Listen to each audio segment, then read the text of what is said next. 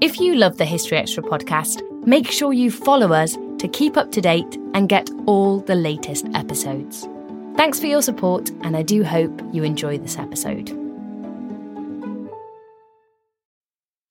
CeraVe facial moisturizers with SPF protect skin against damaging UV rays and continuously deliver three essential ceramides to help restore skin's protective barrier so it can lock in moisture. Non greasy, fragrance free, and won't clog pores? With CeraVe, skin feels hydrated and looks healthy all day. CeraVe facial moisturizers with SPF from the number one dermatologist recommended facial moisturizer brand.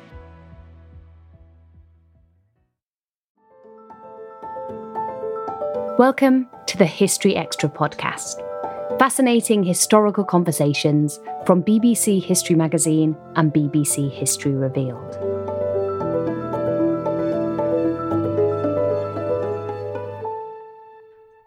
What was the most respected guild that medieval women could join? How could plucking your eyebrows in the Middle Ages land you in hell? And why did medieval people believe that older women's looks could kill? In our latest Everything You Want to Know episode, medievalist Dr. Eleanor Janega answers your questions about the lives and livelihoods of medieval women. Eleanor is the author of a new book on medieval women, The Once and Future Sex, and she told Emily Briffett about everything from the trials of childbirth and menstruation to the best places for women to party in the medieval period. Hello, Eleanor. It's an absolute pleasure to be chatting with you today. Thank you so much for having me. I'm really, really looking forward to it. So, we're going to be talking all about medieval women and their lives. But I think the first question to probably ask you is what was a standard day in the life for a medieval woman? Is there a standard day in the life? Well, so the standard medieval woman is a peasant, right? So we estimate that about 80 to 85% of the European population in the medieval period are peasants. Uh, contrary to popular opinion, that doesn't mean that they are necessarily poor. What it means is that they are farmers. So they wake up on the farm probably around when their roosters do, and uh, they get out there and get cracking pretty much right away. Breakfast is going to be the first thing that they get on with, and that a lot of the time is bread left over from yesterday. You might soak a bit of that uh, in small beer because you're going to start your day with drinking lots of low alcohol beer, not underlined because uh, the water is unsafe to drink, but because it is the equivalent of like an energy drink. So, you know, it's got lots of calories. They're about to go do a bunch of back-breaking labor outside. And, and what are you going to do out there? Well, the first point of order is probably going to be feeding animals. And animal husbandry, more specifically, is thought of as the realm of women. So, looking after any of the chickens, looking after livestock, uh, things like milking probably have to happen absolutely right away. So, tending to animals animals is going to be the number one thing because, you know, everybody's got to eat. And then it really depends on what season it is. Because if it is springtime, then you're probably going to be doing a lot of planting, getting seeds in the ground. Um, maybe you are going to be helping along with plowing because we know that women do help with plowing. Uh, it tends to be men a little bit more often, but if you've got your own farm and you're a woman, you're going to be plowing just as well. Or if you and your husband have just started out really recently and you don't have other farm hands, then yep, there you go You're like gra- grab a hold of the draft animal. Uh, it'll be an ox in the earlier medieval period, and then a horse later on, and then uh, you'll get some seeds in the ground.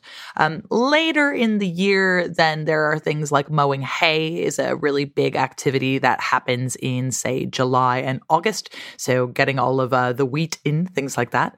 A lot of harvesting goes on in uh, kind of September, October, um, and then in November and December again we have things like a slaughtering animals. So, getting your meat stores ready for the winter, that becomes a really big thing. In the winter, things are a little bit more chilled out because uh, if they're still on the ground, there's only so much you have to do on the farm. But uh, again, those cows are going to have to get milked every single morning.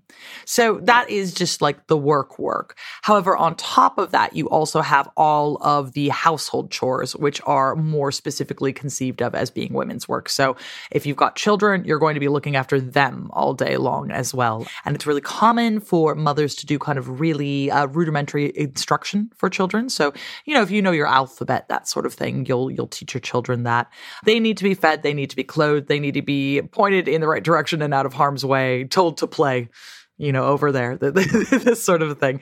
Um, when they're older, they'll start uh, helping out in the fields, though.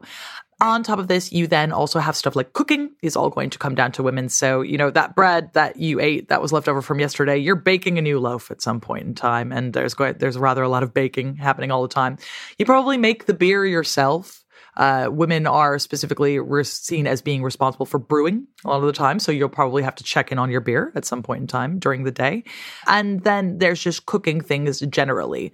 Uh, one really interesting thing about uh, medieval people is that they often just have a big pot of what we call pottage going on over the fire at all times, which is sort of like a porridge that's made with whatever you have left over. And so you're going to keep the pottage going. And so when your husband comes in from the fields and he's starving and you don't have dinner ready, you can say, "Oh, we'll have some pottage really quickly." You know that that this sort of thing. So looking after the food, making sure there's enough firewood. Things like this. So, everything that you would expect uh, somebody to be taking care of when they get home from work generally is going on, but it's much more labor intensive. So, there are also these other things on top of that, like, well, you know, you make all of the clothing for everyone in your house. And on top of that, you probably make the cloth that the clothing is made out of. So women are seen as being responsible a lot of time for weaving. So, you know, if you need new linens for the summer, you probably see through the entire process of making those from growing the flax in the field to spinning that into thread to making that into cloth to cutting that out to sewing it which is just impossibly difficult. It, it's absolutely tons of work. And here in England, there would also be rather a lot of emphasis here placed on wool because uh, a good way of sort of seeing medieval England is we're we're kind of a uh, petro state, but for wool. You know, we've got this really high value product that everybody else on the continent wants, which is uh, you know the wool from sheep. So you probably shear some sheep. You probably are carding that wool, spinning it into thread, and then making things out of that as well. So there's just a whole range of chores that we completely take for granted because we're able to you know pop to the shop and and buy a dress if we need one. We don't have to make one all the way through. So there's just an absolute surfeit of work to be done at all times. Um, and it makes me tired just thinking about it. I have no idea how they got through it all and then had any time uh, for play or relaxation or, or any nice time at all. It's crazy. It's completely crazy. It seems like they almost didn't have enough time in the day. Another question that I'd really like to ask you about what about job opportunities or opportunities for work outside of on the fields or within the home? So, one of the really common ways that women have work, um, especially you know if they're peasants and that sort of thing, um, is by taking on service in somebody else's house. So there might be a really wealthy peasant near you, which is common. This is you know the the gentry we often say.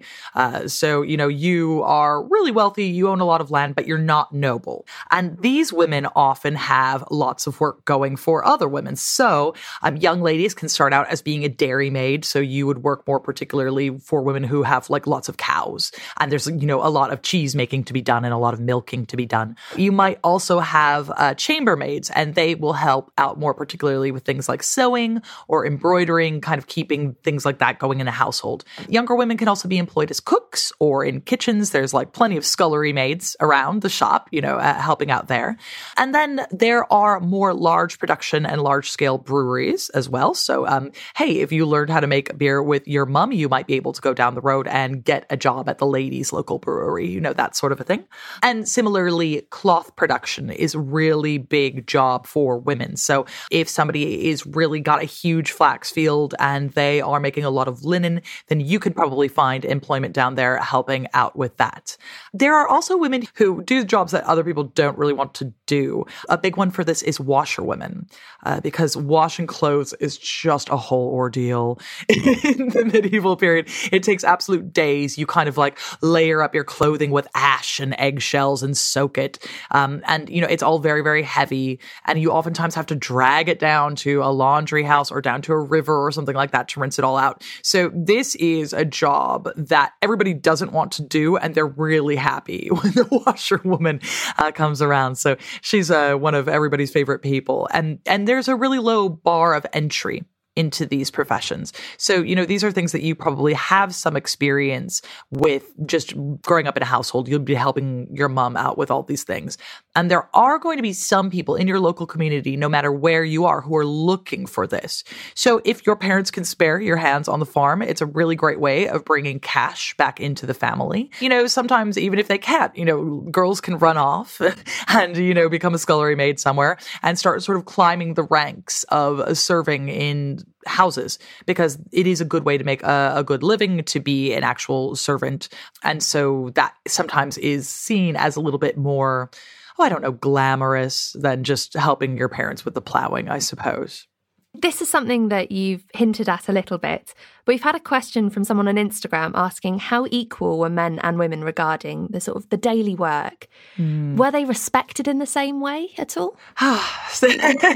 I, I, wish that I had a happier answer to this. So, um, it, there are a lot of jobs where men and women are doing the same thing. So, um, if we uh, are looking at peasants, for example, as I say, women are doing all the things that men are, plus a whole bunch of other things that men aren't doing. Um, if we're talking about sort of middle class people, so artisans, say, if you are a member of a guild and I don't know, let's say you're a glover, so you make gloves, big deal in the medieval period. Um, your wife is going to do pretty much all the same things that you do. So she'll be making gloves alongside you the entire time.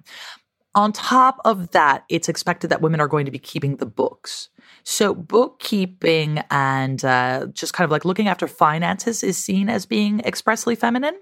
So, women are really helpmeets at this time, and they are presumed to be involved in the same uh, sort of work as their husbands are. And that's, you know, as a result, we see women, for example, will marry along guild lines. So if your dad is a glover, then you're going to marry somebody who's a glover because you grew up and you know the profession. And everybody knows that they're, they're going to want their wife to help out with that but women are not uh, underlined or respected at the same level as men in most guilds. So, for a start, oftentimes women can't join guilds. They're just expressly forbidden from doing so. Sometimes, however, if your husband is a guild member and you help him out with the craft and he dies, you can then be brought into the guild in his place. So that's that's a really nice thing uh, for women. However, if you then remarry, you're out of the guild again, and uh, you know maybe you've married someone else within the guild, and so your new husband uh, he takes it on, uh, but you basically lose it as soon as you have marital status that does that. And then there are kind of varying levels of this. So, for example, there's a guild in Paris for bathhouse keepers, and women are really involved in bathhouse keeping. We know this for a fact, um, and they can be members of the guild. However, they can only climb the ranks so far. So there's sort of like a big centralized committee at the very top of all the bathhouse keepers, and women are not allowed to be on that final committee. But at the same time, there are some guilds that are only women. So, for example, silk making is a profession that is dominated by women and men are basically not allowed in. So if you're a silk weaver and you're in a guild, you're incredibly respected. You're making an incredibly high value product and men are just not even allowed to, to be involved at all whatsoever. And the, this whole thing can be a bit frustrating for us when we're trying to learn the history of women who are at work because sometimes we don't even know their names. You know, I've got records of women who are doing incredibly complex work, uh, you know, in the Holy Roman Empire, and they speak a couple of languages, and you can see that they're changing money across lands, and you know, they're doing really high level work. And I don't know what their names are; I just know the names of their husbands. So, you know, there's this phenomena which we call coverture, where women's names are just kind of lost when they marry. And so it can be a real a real hindrance to learning more. Um, and unfortunately, it just also does show you a little bit about the society where the important thing is who you're married to, not who you are. So, from this, we've got two questions, both from Instagram, one by Holly Dolly Duda and one from Jess Junior 27. And they've basically asked about the records that we have of medieval women. They've asked about are there any first hand accounts that exist? That are there any that aren't court records?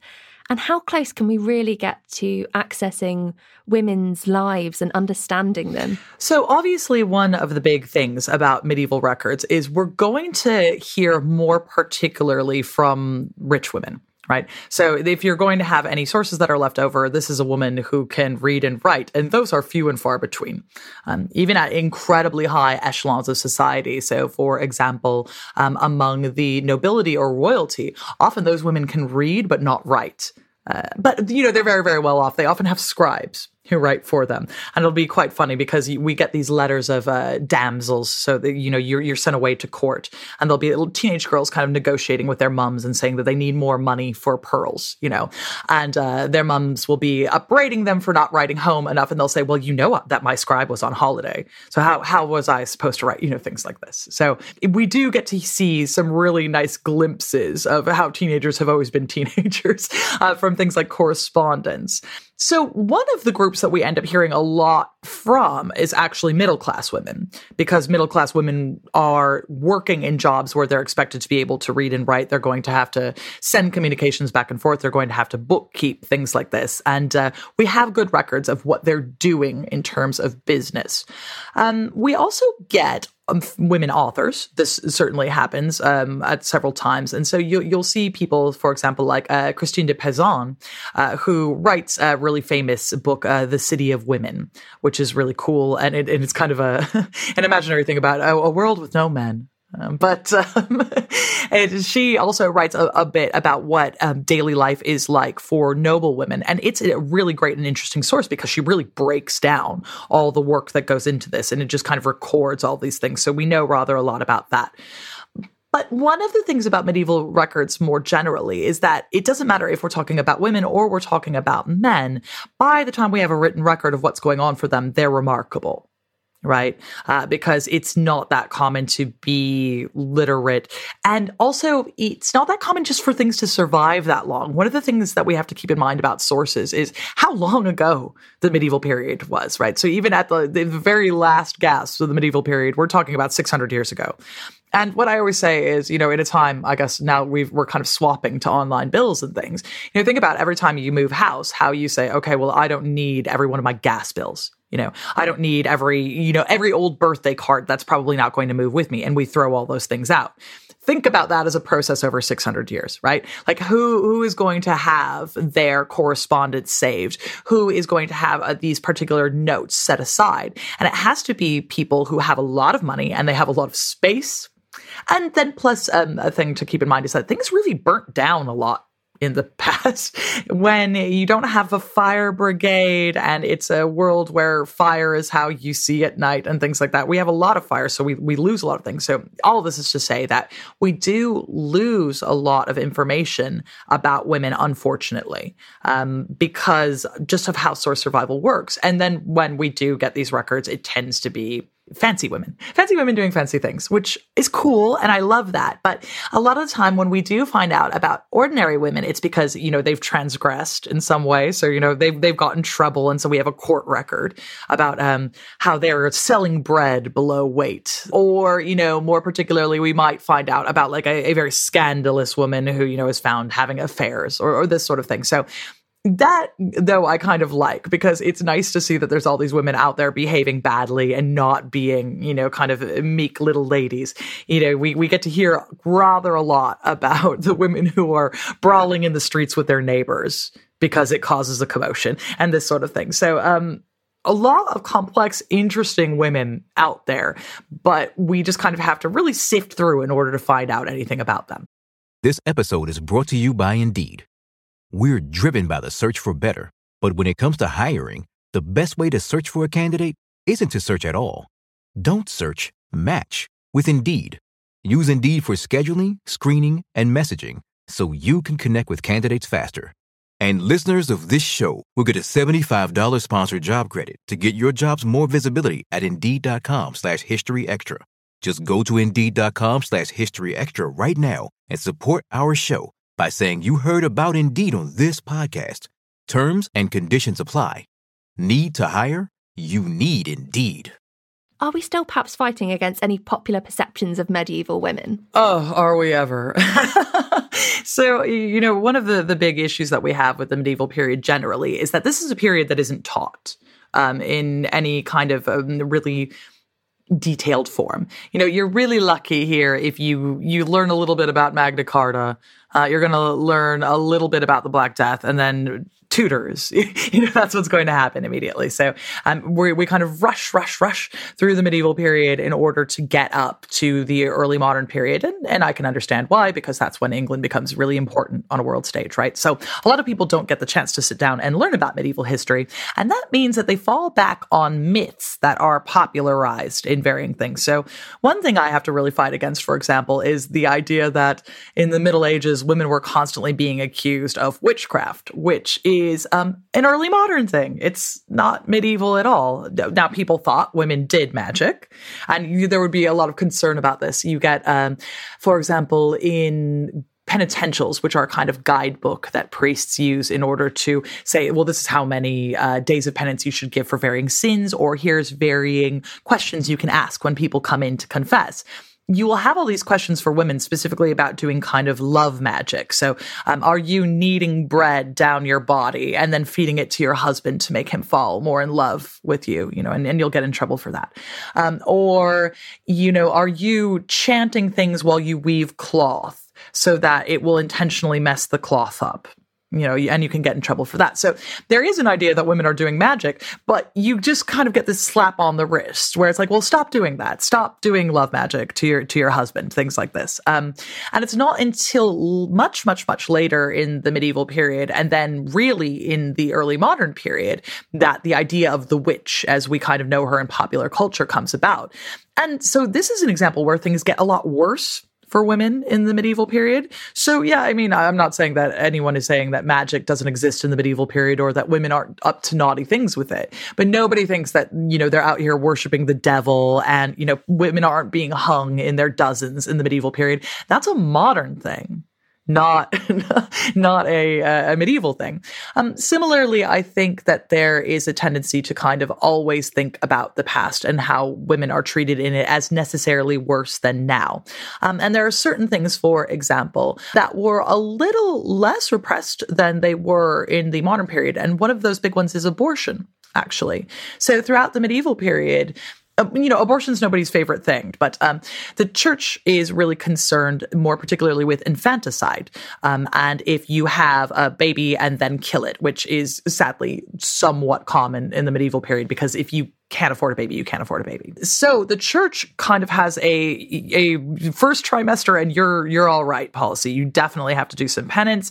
It's no one should thinks that you really should be doing it, but on the other hand, it's much much better than infanticide. And so church policy is a lot less stringent than it becomes in the modern period. And it's not until the modern period when you kind of invent different forms of Christianity that there becomes a kind of like a spiritual arms race between Protestants and Catholics to see who can be the most holy. And Protestants will say, oh, well, the church, they're always letting people do abortions. And then the church says, no, we don't. We don't. No, we don't at all. So it's very important that we kind of have a look at these things and realize that not everything is always this process of becoming better for women. And in certain cases, medieval women have these things that are a more, I suppose, understanding. A little more caring about what the challenges are for women. So, to link on to that, we've had so many questions sent in on our social media channels about women's agency in the medieval period. So, I'm going to dive into a few of those. We've had one from Roberta Alessandra on Facebook, Madalena Spice on Instagram, and a couple of others who basically asked how much agency and control over their own lives did they have, and how did this vary over the entire period and also between different strands of society? Gosh, that's a great question. So, uh, there's a huge difference in terms of strands of society. And we actually find that the lower you are, probably the more agency you have. Right. Um, so when you are a peasant, no one particularly cares who, who it is you're going to marry for example. So, you know, the lower rungs of society, you are much more likely to be able to marry the person of your choosing uh, because, you know, well, yeah, you're a peasant, sure. And and yeah, if you're a very wealthy peasant, probably your mom's not going to be super pleased if you decide to marry a poorer peasant, but there's just a lot more leeway and these sort of things are really, you know, common then in the middle classes, you know, there is going to be, uh, there will be some pressure probably for you to marry, you know, within the guild. But, you know, maybe you can marry somebody, you know, slightly akin uh, so that basically your skills aren't lost. And that is kind of seen as like well we you want to kind of take your skills and be able to apply them in the best way possible. It's the higher echelons of society where you start to really lose uh, your ability to make certain decisions. So for example marriage is pretty much out of your hands um, in the noble and royal circles. Now not entirely you know, we we know, for example, if there is a match that is going to be made, oftentimes your parents will sort of introduce you, and you can kind of have a look at each other and you know try to have a conversation. And you do oftentimes have a right to say dad i'm sorry he's just there's no way. But there's a lot of pressure in that situation as well. And pretty much for royalty that's gone entirely. Um, but this is true of men as well. You know, they really don't get a whole lot of say in who it is they're going to marry. You marry for the good of the realm. Um, and that's just kind of how things are. So at the upper echelons of society, marriage is much, much more a business contract.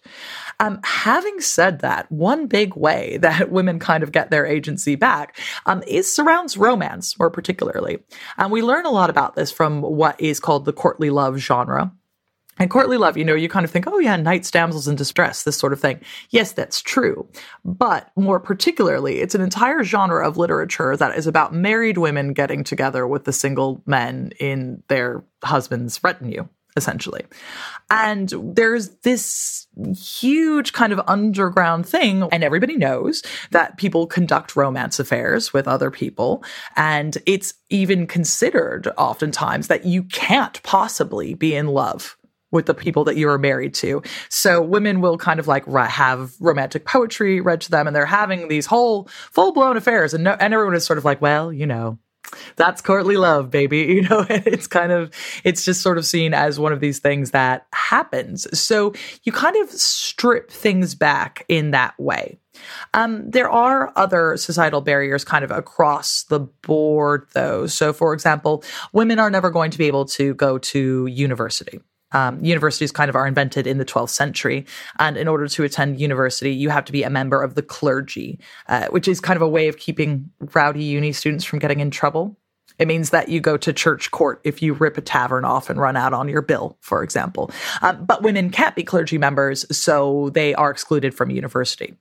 Now, you can be incredibly highly educated, and once in a while, in an incredibly frustrating way, you'll see these women pop up and they will be teaching at universities. So Salerno, which is the biggest uh, health school, has women who suddenly pop up as professors, and I'm like, where did she come from? Who is she? I need to know more about her. And everyone's like, oh yeah, she's a really really good physician. Yeah, she's good. And I'm like, how? how wh- where? Why did you let her in? And they just don't explain it at all. So it's kind of frustrating because they treat it like it's normal, but it's not normal technically, but we can't sort of find our way in there. And medical work is actually one of these big ways that women can have rather a lot of agency because a great job for women across the board is a midwifery because you're always going to need a midwife. You know, that's just that is how things are. Um, and women who are working as midwives are oftentimes like the medical professional that anybody sees. So, you know, it's all well and good if you have somebody who's trained at Salerno. He's not going to be coming to, you know, Northamptonshire. Like this is not, that's not going to be what happens. You know, the, those sort of people go and they work at courts. The person who will be doing that will be the lady in your neighborhood who's got a garden full of medicinal herbs. She knows how to deliver babies. She knows how to do stitches. She understands, you know, how to make aspirin, you know, things of this manner. And that's like one of these ways that women have rather a lot of power. Um, and that kind of continues uh, throughout the period. Now, women can sometimes be physicians if they like buy licenses. And this is kind of like one of those things where it comes into play where who has agency or not. Because a man, you can be a physician if you're trained up and everyone just goes, oh, hey, this guy's a physician. If you're a woman, there's this extra thing on top, right? But if you are trained up in this way, it gives you an ability to move around. Um, and it gives you an ability to kind of uh, show up in varying places and and take a job. So, across the period, it's quite interesting because in the earlier medieval period, like especially really, really early medieval, so we're talking right after Western Rome, quote unquote, falls, right? Um, you've got a huge amount of the population who aren't even really necessarily amalgamated into Christendom yet. So they're still kind of doing old school like Celtic things in a lot of places or Germanic things, you know, if you're if you're Frankish and, and that's quite interesting. But a lot of people get enslaved uh, around in this period. You know, like that's what Vikings are doing is kind of going around enslaving people and selling them. And then those people don't really have much of a say in what goes on for them uh, at all. But higher status women have rather a lot of say in this period because having really highly educated women in your family, you're kind of like, I'm sort of like a Roman. Huh? And so they uh, they wield a lot of power and this sort of thing. That kind of chills out a little bit in the later medieval period when we kind of see large scale enslavement peter out.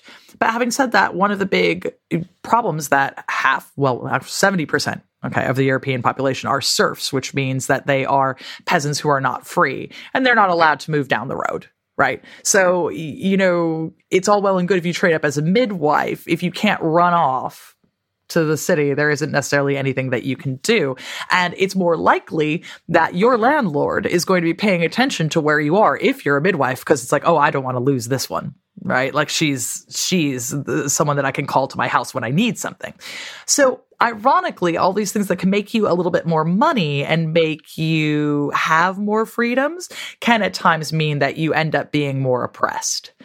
So I, it's a really mixed bag. And obviously, you know, if you're in the medieval period, it's probably a lot uh, more fun to be super, super wealthy. But if what we're talking about is being able to determine what it is you do with your life, oftentimes being from the lower classes affords you more say in what you're going to do. Mana Habibi on Facebook has asked whether medieval women had a better quality of life within Europe or outside of Europe. Do we know this at all? Oh, you know, it really depends on what we mean by quality of life, I suppose. Um, and that's a big one. But do you know what I tell you? If I have to be reincarnated and sent back as a woman to the medieval period, I'm going for the Islamic world uh, a lot more freedoms for women under Islam than there were for Christianity. Um, women can be trained at higher levels and uh, do more schooling. Um, you know, they kind of have a little bit more of a life outside of the house. And uh, one of uh, a really good thing that kind of like underscores this we see in one of the famous lives of the martyrs of Cordoba. A bunch of Christians got killed um, when it was kind of like a, it, you know, there, there's a big Muslim population, there's a big uh, Christian population here. And we have a story about one young saint who decides to convert to Christianity. Um, and she has done this because she keeps telling to like getting really dressed up and saying, Bye, mom and dad, I'm off to a party. And they're like, Have fun, honey. You, you have a nice time out there. But she's in, she's meeting with priests in secret and she converts to Christianity. Um, and then they kind of find out about this and she's sort of like asked to please stop being a Christian. She refuses. She gets martyred. It's it's all kind of terrible. But what this shows us is that Muslim girls have this huge ability to kind of just like run around going to parties and things like that. And I tell you what, this would not happen with Christian girls and the the upper echelons of society. No one is going anywhere without a chaperone. Absolutely not. And you are not meeting with an imam somewhere on the secret. Like that is that is not going to happen at all whatsoever. So it tells us a little bit about how there are differing expectations for women in the Muslim world. Um, I know a bit as well about sort of like uh, China at the time and Japan at the time, and more fun can be had there as, as well, oftentimes. Um, but I have to say that you know the Islamic world is really is is where the parties are happening in the medieval period uh, to the point where we will also see uh, Christians really worry that girls are going to convert to Islam because it said that um, Islam is much easier to follow than Christianity. Islam is a lot more permissive. It isn't as stringent. There isn't as much fasting as there is in uh, medieval Christianity. Um, and so people are saying, oh, girls, because they love to party, because girls are kind of seen as being uneasily led astray um, and uh, like quite lustful and uh, quite into food. And um, they're going to be kind of seduced over to Islam because they're going to be able to dress in fine clothes and go to parties. And they're not going to have to be fasting for Lent and fasting for Advent and fasting and fasting and fasting. So um, you see this kind of tension. And um, frankly, where that tension pops up, that tells me that I want to be on on the party side, right? Katie Bodie on Facebook has asked, "Do we know much about the experience of Black women in medieval Europe?" Um, so we know that they're here uh, is is the first uh, thing to say, and uh, you know it's really important for us to kind of keep in mind that Afro Eurasia is really really well connected. Now, having said that, it's oftentimes uh, Saharan Africa. So basically everything from we know a lot about Morocco and you know Egypt and even over to Ethiopia at the time. Um, and in fact, uh, medieval Europeans are fascinated by Ethiopia because they know Ethiopians are Christians. And so they they really like that. So we know that they kind of move around. And so, for example, we've certainly found, even from uh, the earlier medieval period in like the pre Norman era up I- here in England, you get bones of women who, who we, we were able to identify as African. So even in kind of like the furthest flung reaches of Europe, which you know, northern England absolutely was. We know black women are here. It's an interesting one because they sort of, they certainly would have been remarkable. You know, people would have said, oh, well, that's quite interesting. There's an African lady here. Um, but they would also probably perceive it as kind of like really nice for them. It kind of is proof of how cosmopolitan you are if African people are hanging out. You know, that's, that's really quite a nice thing you know, provided, however, that you're Christian, because a big way that Europeans see the world is they divide everyone into Christians and not Christians, um, which comes to be a bit of a problem for them just in terms of how they see the world when they start making better contact with sub-Saharan Africa in the very late medieval and early modern period. Because they kind of just think that everyone in Africa are either Ethiopians and Christian or they are Muslims and they they call them Moors. And eventually they get far enough south that they start meeting animist people. So they they just kind of call them pagan because that's the only concept that they they have. So we know that people are moving around. We know that everyone's kind of has an idea of this and there are really well interconnected trade routes you are, of course, going to be much more likely to find black women in the kind of Mediterranean littoral where they had always been moving around, and probably less so in places like, um, you know, the lowlands or here in England. But that doesn't mean that it didn't happen. It certainly did. Um, and it's interesting because people don't write about it that much. We, you know, we find their skeletons, we find their grave goods, and we say, oh, wow, this, this woman was African. That's really cool. Um, and no one is like, the biggest thing that ever happened was an African woman came to town, you know, and, and wrote anything down about it, which shows that it's at least somewhat commonplace. So I'm going to segue here a little bit. And one of the questions we've basically had from Instagram is how the medical profession viewed and treated women. And was this any different from how it viewed and treated men? Mm, see, medical conceptions of women in the medieval period are quite interesting. Um, they are basically exactly the same as uh, they were in the ancient period, um, only uh, we get a little bit more advanced in terms of medicine in the medieval period than in the ancient past. So we are working here on concepts of the humors. Um, and this holds true uh, in terms of Europe up until the 19th century when we discovered that germs exist and everyone realized humors aren't real. Um, but there's this idea that the universe as a whole and the body as well is made up of four humors. And, you know, kind of in the universe and the physical world, these are air, fire, water, and earth. In the human body, these are blood, phlegm, black bile, and yellow bile.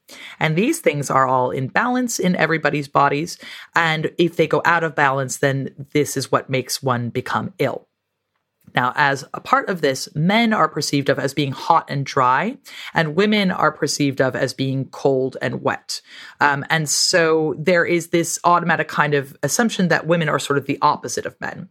Um, and we see this even in the ancient period from very famous physicians like Galen, who is a Roman physician. Um, and the way that he also writes about women holds true in terms of how people in the medieval period think about them, which is that women are kind of like an inside out man. Um, and uh, this is also a philosophical way of seeing women. So, for example, Aristotle thinks this. Um, and what Galen says about it is you can kind of see this all by looking at the genitals. So, where men have external genitals, women's genitals are internal. And it's basically like you take a penis and move it up into the body, and that will kind of create a vagina. Uh, the testicles sort of become like ovaries and this is how you know that women are different. Um, there's a lot of frustration about the state of affairs from physicians at the time um, because women are seen, therefore, as being kind of secretive. Because they have all this stuff and you can't you can't look at it right? It's inside. And so like what's going on with them? Um, so oftentimes when people write uh, for example medical works about women they'll be called sort of the secrets of women and this kind of thing. Luckily we learn a little bit more in the medieval period as time goes on about this because uh, dissections are allowed to happen uh, once in a while. Now you have kind of a ban on dissection in the uh, ancient world. People often think that's medieval. It's not. Um, so uh, the ancient world bans dissection uh, because they're they're worried that if you open up um, a dead body, then bad humors are going to come out and that everyone's going to get poisoned. This sort of thing. Um, but medieval people, every once in a while, you're allowed to have a have a little dissection party, um, depending on where you are as well. So, for example, in England, it's more common for it to be banned, whereas in the Italian states, it's a lot more common for it to be allowed. So anyway, they can have a look and say, "Oh, all right, I see what ovaries look like. I see what the womb likes looks like that's fine. But fundamentally, there's just always still this frustration because it's like, it's one thing, right, to be able to cut open a dead woman and have a look at that. And it's another to try to treat that when you can't even see it. Interestingly, also in terms of humoral theory, a big way that women are looked at is, you know, the, so the aging process is perceived as a process of becoming colder and wetter until you die. Um, and so when we are born children, we're all pretty hot and dry. And then as women cool as they get older, that's what starts the process of menstruation. So it's perceived that menstruation is a result of the body being unable to burn off excess blood. And so it gets rid of it instead through the menses. Um, so this is really kind of seen as linked specifically to aging in this way. It's, it's kind of an ingenious way of thinking about it. You know, if, if you if you believe humoral theory, it sort of it kind of checks out, right? Uh, but then there's also, as a result, um, a big worry about uh, menstrual blood. And so this is another one of these problems about women is they have all this stuff you don't have to worry about with men. And so menstrual blood, because it's thought of as being kind of built up malhumors, is seen as being poisonous. And people say, oh, you've got to watch out for menstrual blood because it can uh, dull mirrors and corrode steel and it's poisonous. And, uh, you know, you could poison people with it. Um, or even more worrying, there's legends where women who aren't menstruating, so for example, um, women who have gone through the menopause they, it's not seen as like, oh, well, they've run out of eggs, you know, and they're no longer menstruating, which is what we know it is now. They say, oh, well, they can't even expel that blood anymore. So all of these bad humors are now building up inside of this. And then as a result, there's a worry that old women's looks can be poisonous. So there's kind of a worry about old ladies killing babies in the crib with their poisonous glances because they can't get rid of their menses. Um, so, you know, uh, there's a lot of wild things uh, in there, but I think the important thing to kind of keep in mind, as as really over the top as a lot of these beliefs are, you have to keep in mind that this was consensus for thousands of years. You know, I'm not telling you anything that the Romans didn't believe. You know, and so it isn't particularly medieval. It's just, it turns out that you really do need to invent scientific inquiry in order to get rid of a lot of this stuff. Oh, thank you for bringing us onto this because there are actually, we've had so many questions sent in, particularly about menstruation as a topic. It's a big topic of interest. So I also wanted to ask you, how did medieval women actually manage menstruation and all the symptoms that came with that? You know, they, these poor women were working through everything. God bless them. Uh, so I, I, just feel terrible for them because they were still out in the field one way or another. Um, in terms of managing it, you know, it's it's definitely seen as something that is tiring and debilitating. And when we look at men- medical manuals surrounding this, everyone acknowledges that it's it's not a great time. And you will occasionally see things that say, you know, it is probably a good idea to let women rest up on these days. You know, like probably don't don't make them plow you know this kind of thing um, but in terms of just managing the bleeding, you know, this is kind of one of those time honored things where, you know, women are kind of making pads out of rags. This is the major way that you kind of catch menses. Um, and there are a couple things that they can do with this. Now, a lot of women wear kind of tight sort of situation underneath their clothing, especially in the winter. You'll have um, kind of woolen leggings. Um, and then you would just kind of like pop your pad in there and hope for the best. Um, in the summer, when you're not doing that, they kind of make belts and sort of tie them around themselves, uh, which are not too dissimilar to what you see from if you go back and look at uh, menstrual pads, for example, from the 40s and stuff like that, when they have belts. That's it's kind of a similar vibe as that. Um, but as a general rule of thumb, most women have so much work to do that it's just kind of like something that you've kind of got to grit your teeth and get through. Uh, we know that they're certainly experiencing discomfort and pain from it. It's really common for women to present to medical authorities and say, you know, I'm having, uh, you know, issues with menstruation. Um, and we see this also in medical manuals. So, for example, uh, the Trotula, which is a very uh, famous medical manual that circulates really broadly in the medieval period and is written by a woman, has varying things that you can do for menstrual cramps. So, you know, you can make kind of medicines to, to tamp this down. So, we know that it is a concern for people and it's something that they're having a look at. Um, and if you're at the highest echelons of society, say you're a queen or something, you can kind of say, no, I'm sorry, I'm calling in sick with, with my period. I'm not doing it today, you know? But obviously, it really depends where you are. And, you know, someone has to feed those chickens no matter whether you're on your period or not. So it turns out, you know, peasant girls are probably going to have a lot more that they have to do. On a similar note, I wanted to ask you a little bit about fertility and childbirth. Do we have any evidence of rudimentary forms of birth control or anything like that? So we don't have birth control in the medieval period so much as we do now because, you know, that takes hormonal regulation. But what we certainly have is kind of essentially abortifacients. Um, and they're kind of used in a sort of birth control way uh, because, you know, if you take it early enough, you know who who knows you know and oftentimes this will be referred to in medical guides as something to bring on the menses and now sometimes that could just be that you haven't had your period for a while and you're trying to jumpstart your system again. But also we think that it can mean that it's being used as an abortifacient, especially when we look at the ingredients. And oftentimes they will include pennyroyal. And pennyroyal is a really, really effective abortifacient. So, you know, basically, it is one of these things where you might just be sipping pennyroyal tea all the time. And then that kind of works in this particularized way where it just, it essentially stops um, embryos from being able to embed or gets rid of them if they are in there. So that is kind of the equivalent of a birth control.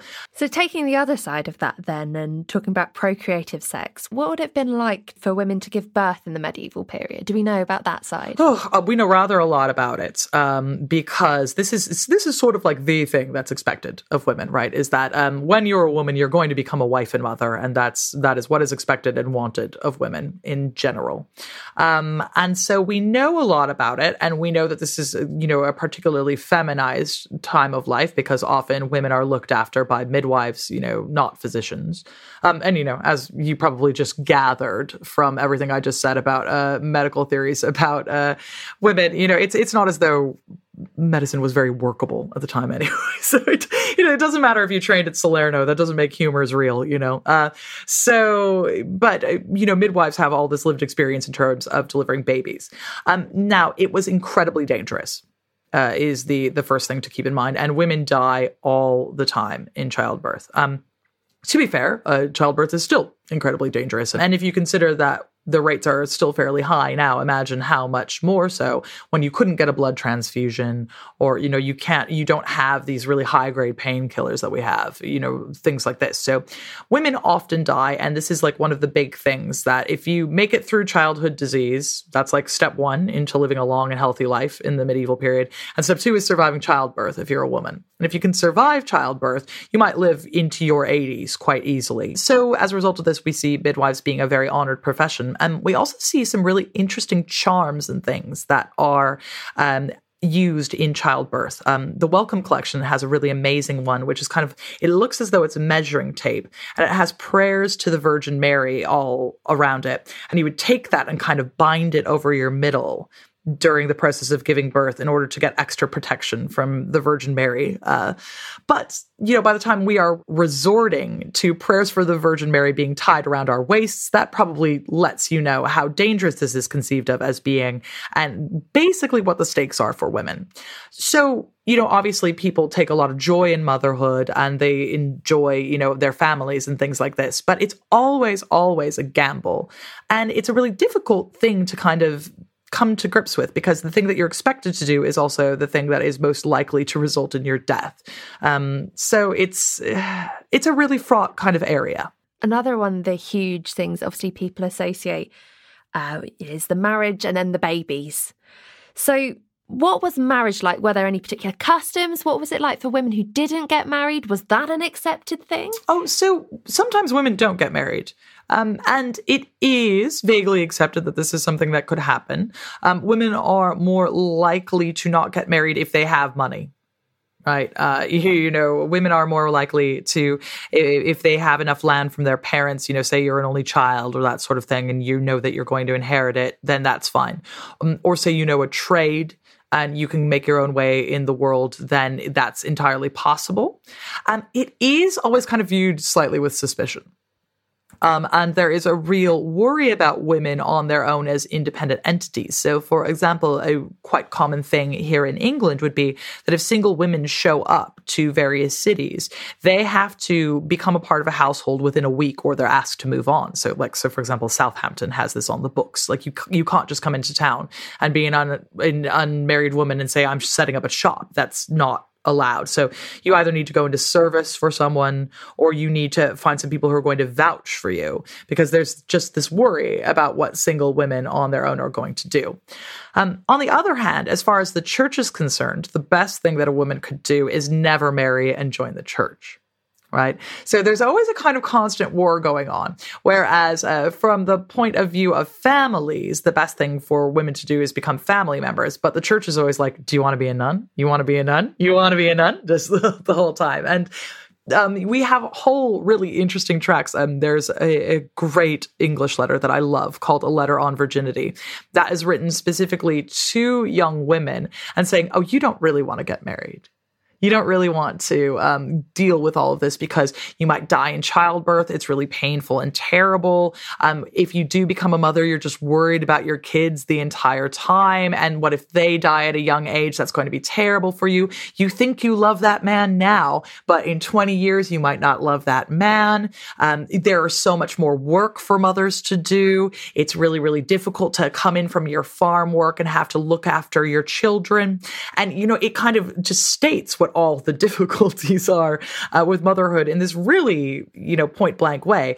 And uh, they're saying, well, you know, why not join the church? You know, you could then keep your virginity, which is what Jesus really wants. There's some choice words about how how much God loves virginity, obviously. And they're like, and you avoid all of these terrible things but then so there's also this kind of worry then also about single women in groups. That's kind of like the the final worry which is what happens when they all get together and none of them are married. And we see this happen you know so women will uh, you know start businesses together or you know kind of clump together in particular ways and nobody likes it. They just don't they're not sure what to make of women like this. And I've got some great records from 14th century Prague where, you know, there are women who are running a herb shop. And uh, some of them are married, but none of them are living with their husbands, and they're all living together and they run this herb shop.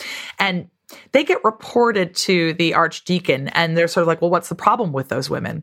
And they can't say exactly what it is they think. So they just say that they are suspect women. They are mulieris suspecti. And they just think that it's, it's, it's suspect that they're living together. And what are they doing? Nobody knows, right? So it's possible to live as a single woman. It's it's something that happens, but people don't like it because women are perceived as being kind of unruly. Women are perceived as being highly sexual. Um, and like prone to kind of like lascivious outbursts. And it's always seen as a result that it's best to keep women under the control of men because they kind of know what's best and they can keep women out of trouble.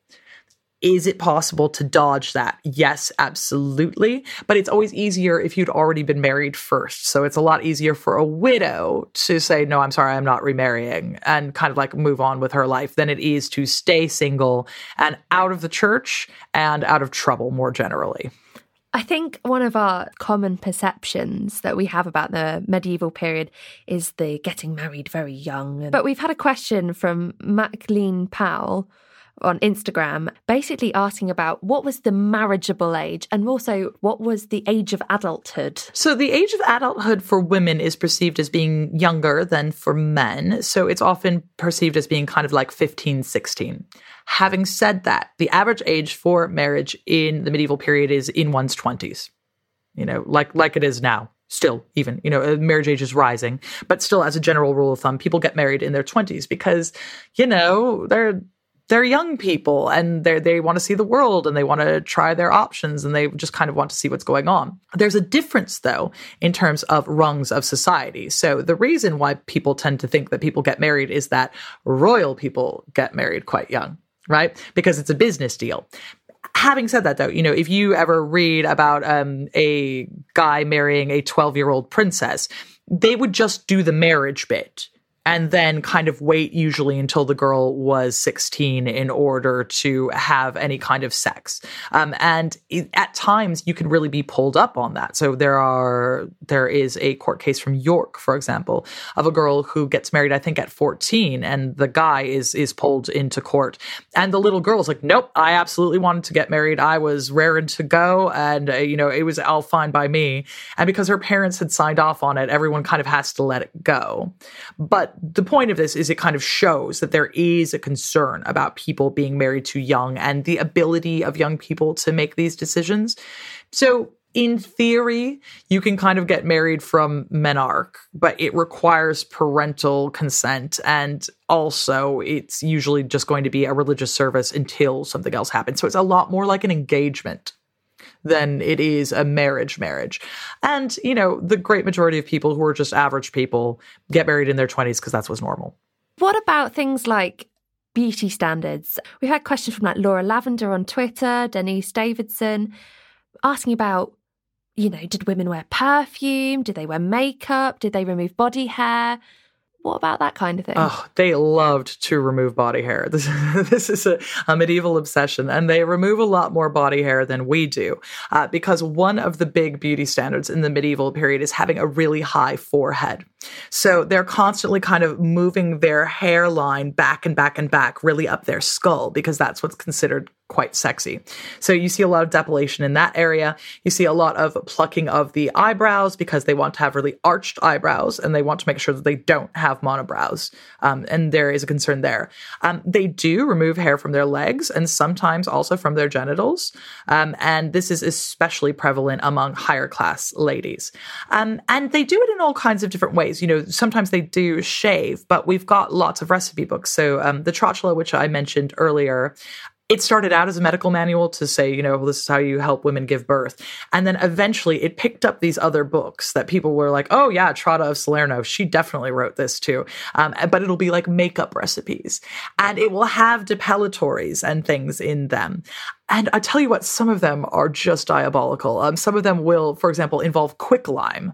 And, you know, I'm sure that it will take hair off uh, but, you know, I would also be worried about it taking off a layer of skin. And indeed, we also have kind of ointments that you put on afterwards in case you've left it on too long. And they'll say, you know, get it off really, really quickly.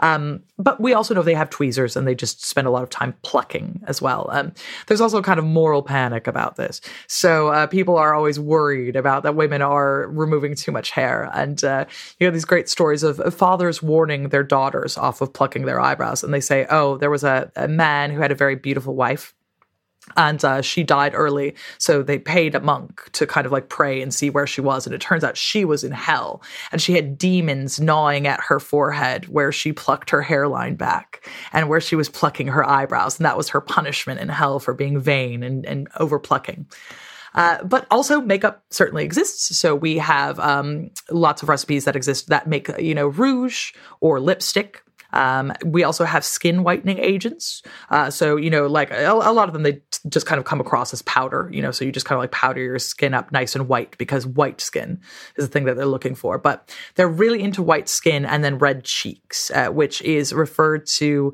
um, in poems as skin of snow and roses. So that's something that they're they're always kind of going for. And they will also kind of have creams for if you've got too much sun, you know, if you've got sunburnt, you can put some aloe on. And and we know they wore a lot of perfume. Um, there is a bit of a moral panic about perfume, specifically in the Islamic world, and well, and there are kind of these uh, judgments about how much perfume one can wear. And it's decided that it's okay for women to wear perfume, but not so much that someone can smell her from far away because it's just too enticing. And if um, you know a man kind of across the room can smell your perfume, then you're being way too flirtatious. So it needs to be, you know, you have to be up really, really close to someone. So which is to say, already an intimate relationship with them for them to be able to smell you. Um, and then you know, with all of this, there are moral panics all up and down the shop about it. Um, you know, people will say that it makes you a Jezebel if you wear makeup and you're misleading men. So, similarly, uh, there is a court case that we have uh, where a man brings a sex worker in and says, Well, she was wearing makeup. And I don't feel like I should have to pay her because she tricked me into thinking that she uh, looked a particular way. And the court sides with the man and says, Yeah, the, the woman has to to give the money back which is you know one of the silliest things I've ever heard in my life. Uh, but there you go. You know, so that there is you know a, a, constant and ongoing worry that too much interest in meeting the beauty standard in using cosmetics is akin to sort of fooling people. But you know, also it obviously doesn't stop women from doing it. As my final question to you, is there anything that you think if we were to go back in time that would surprise us about medieval women, or vice versa, that would surprise medieval women about the women of today? I think that people would be surprised by how much freedom women actually have in the medieval period. I think that we would be really surprised to see how women are kind of thought of and able to navigate their world with a certain level of agency. Um, you know, obviously, I wouldn't really want to trade with them, uh, primarily because I like antibiotics and I like living in now and things like this. But, um, you know, it is not like a completely locked down society that doesn't allow women any room to maneuver or any freedom t- to move around. I think one of the things that would really surprise women now would be how many unmarried women there are. And I think that they would be really, really shocked um, how, for example, you're just sort of allowed to have sex at this point and that doesn't mean that you have to like marry a guy for life and that you don't also have to give birth you know i think that birth control would really shock them and you know i don't think that they would think that it was much to write home about about how women are all working they'd say yeah that's totally normal. And they probably also think our beauty standards are really different uh, because what they think a hot woman is and what we think a hot woman are two two totally different things. Uh, but I think overall it would be a surprise that um, women aren't necessarily just mothers now and that there's a lot more going on for them. That was Dr. Eleanor Janega, medieval historian, author, and broadcaster. Her new book, The Once and Future Sex Going Medieval on Women's Roles in Society, is out now, published by W.W. Norton and Company. Thanks for listening to the History Extra podcast. This podcast was produced by Sam Leal Green. A collision between a Chinese jet and an American spy plane. He came and rammed into our left wing. With relations increasingly strained, what are the chances of things spinning out of control? The Western world was asleep. I'm Gordon Corera. I'll be exploring the friction in this most important of relationships and asking Has the West taken its eye off the ball? You cannot ignore China. From BBC Radio 4, this is Shadow War China and the West. Listen wherever you get your podcasts.